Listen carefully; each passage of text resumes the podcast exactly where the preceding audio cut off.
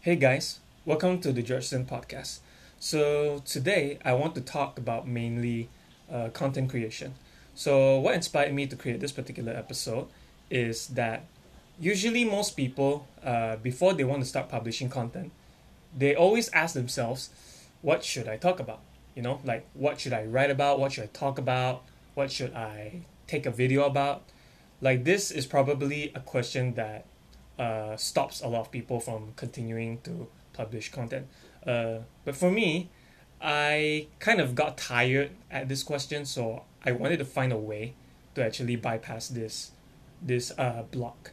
So one advice that came from Gary Vaynerchuk is actually uh, very useful, which is to document and don't create. Because the creation process is a lot more difficult, right? Like you're trying to create new stuff out of thin air uh, that's really difficult. So the easiest way to actually publish content is to document your journey.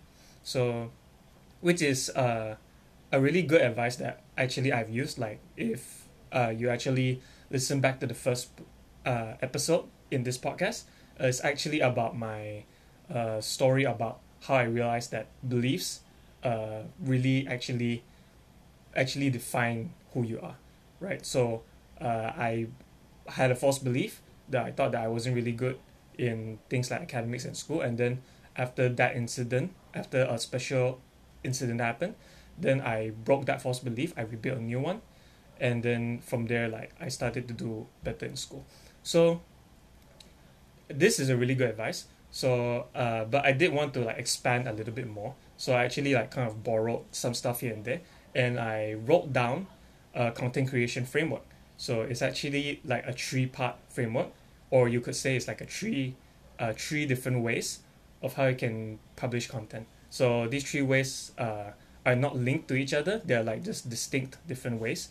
So like depending on when inspiration strikes and how it strikes you uh, you can just choose either of these ways to go about creating your content. So let's get right into the framework. So the first way is to document the experiences that you've earned. The second way is to document the experiences that you've learned. And the third way is to draw information from one niche onto your niche. Okay, so let's go in a little deeper in these three ways. So the first one is to document the experiences that you've earned. So this is basically documenting your journey, right? So this will be about you.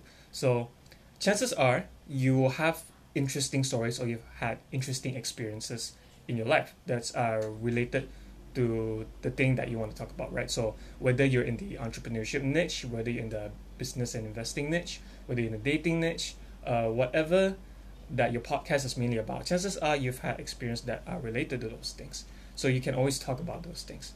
So the second way is to document the experiences that you've learned. So this can be what you've learned from your own experience and what you've learned about other people's experience, right? So the second way is more onto other people. So you could l- just go on YouTube or you can listen to other people's podcasts and you just absorb other people's uh, information. So chances are there are people out there that are publishing their own content. You can listen to the stories. You can listen to their, uh, sorry, listen to their stories. You can listen to the kind of things that they teach and you can just borrow those and put it in your podcast. So you're to be like a reporter in this case. So you're like uh, reporting about like this person's story or this person's uh, information whatever teachings that they've had.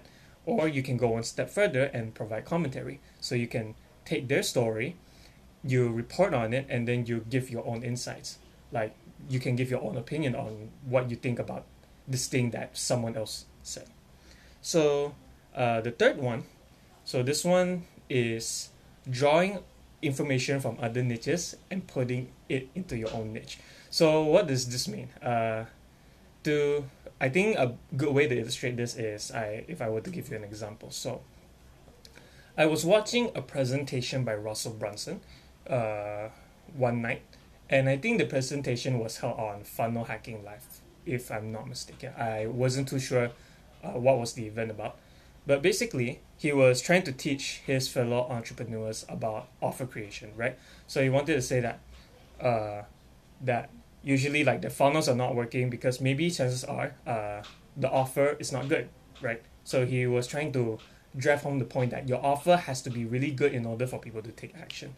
Then, uh, to further illustrate this point, what he did was he said like, this is just like dating, right? So you will say something like, uh, if you go up to a girl and then you want her to go on a date with you, if you just say, uh, can go on a date with me? She'll probably say no. So Russell Brunson said that. So what you should do is you should go up to the girl and then you say like, hey, like if you go on this date with me, we'll go to see this movie that your favorite movie you like, and we'll go to this restaurant that you've liked also, and we'll eat this uh like this awesome sushi like it's the best in in the world or something, and then uh we're going to go in sightseeing at this scenery, and then we're gonna go to the park, and then we'll have a stroll, and then it's like all these things, and then you like you you ramp up like the value of the offer so that the person would say yes.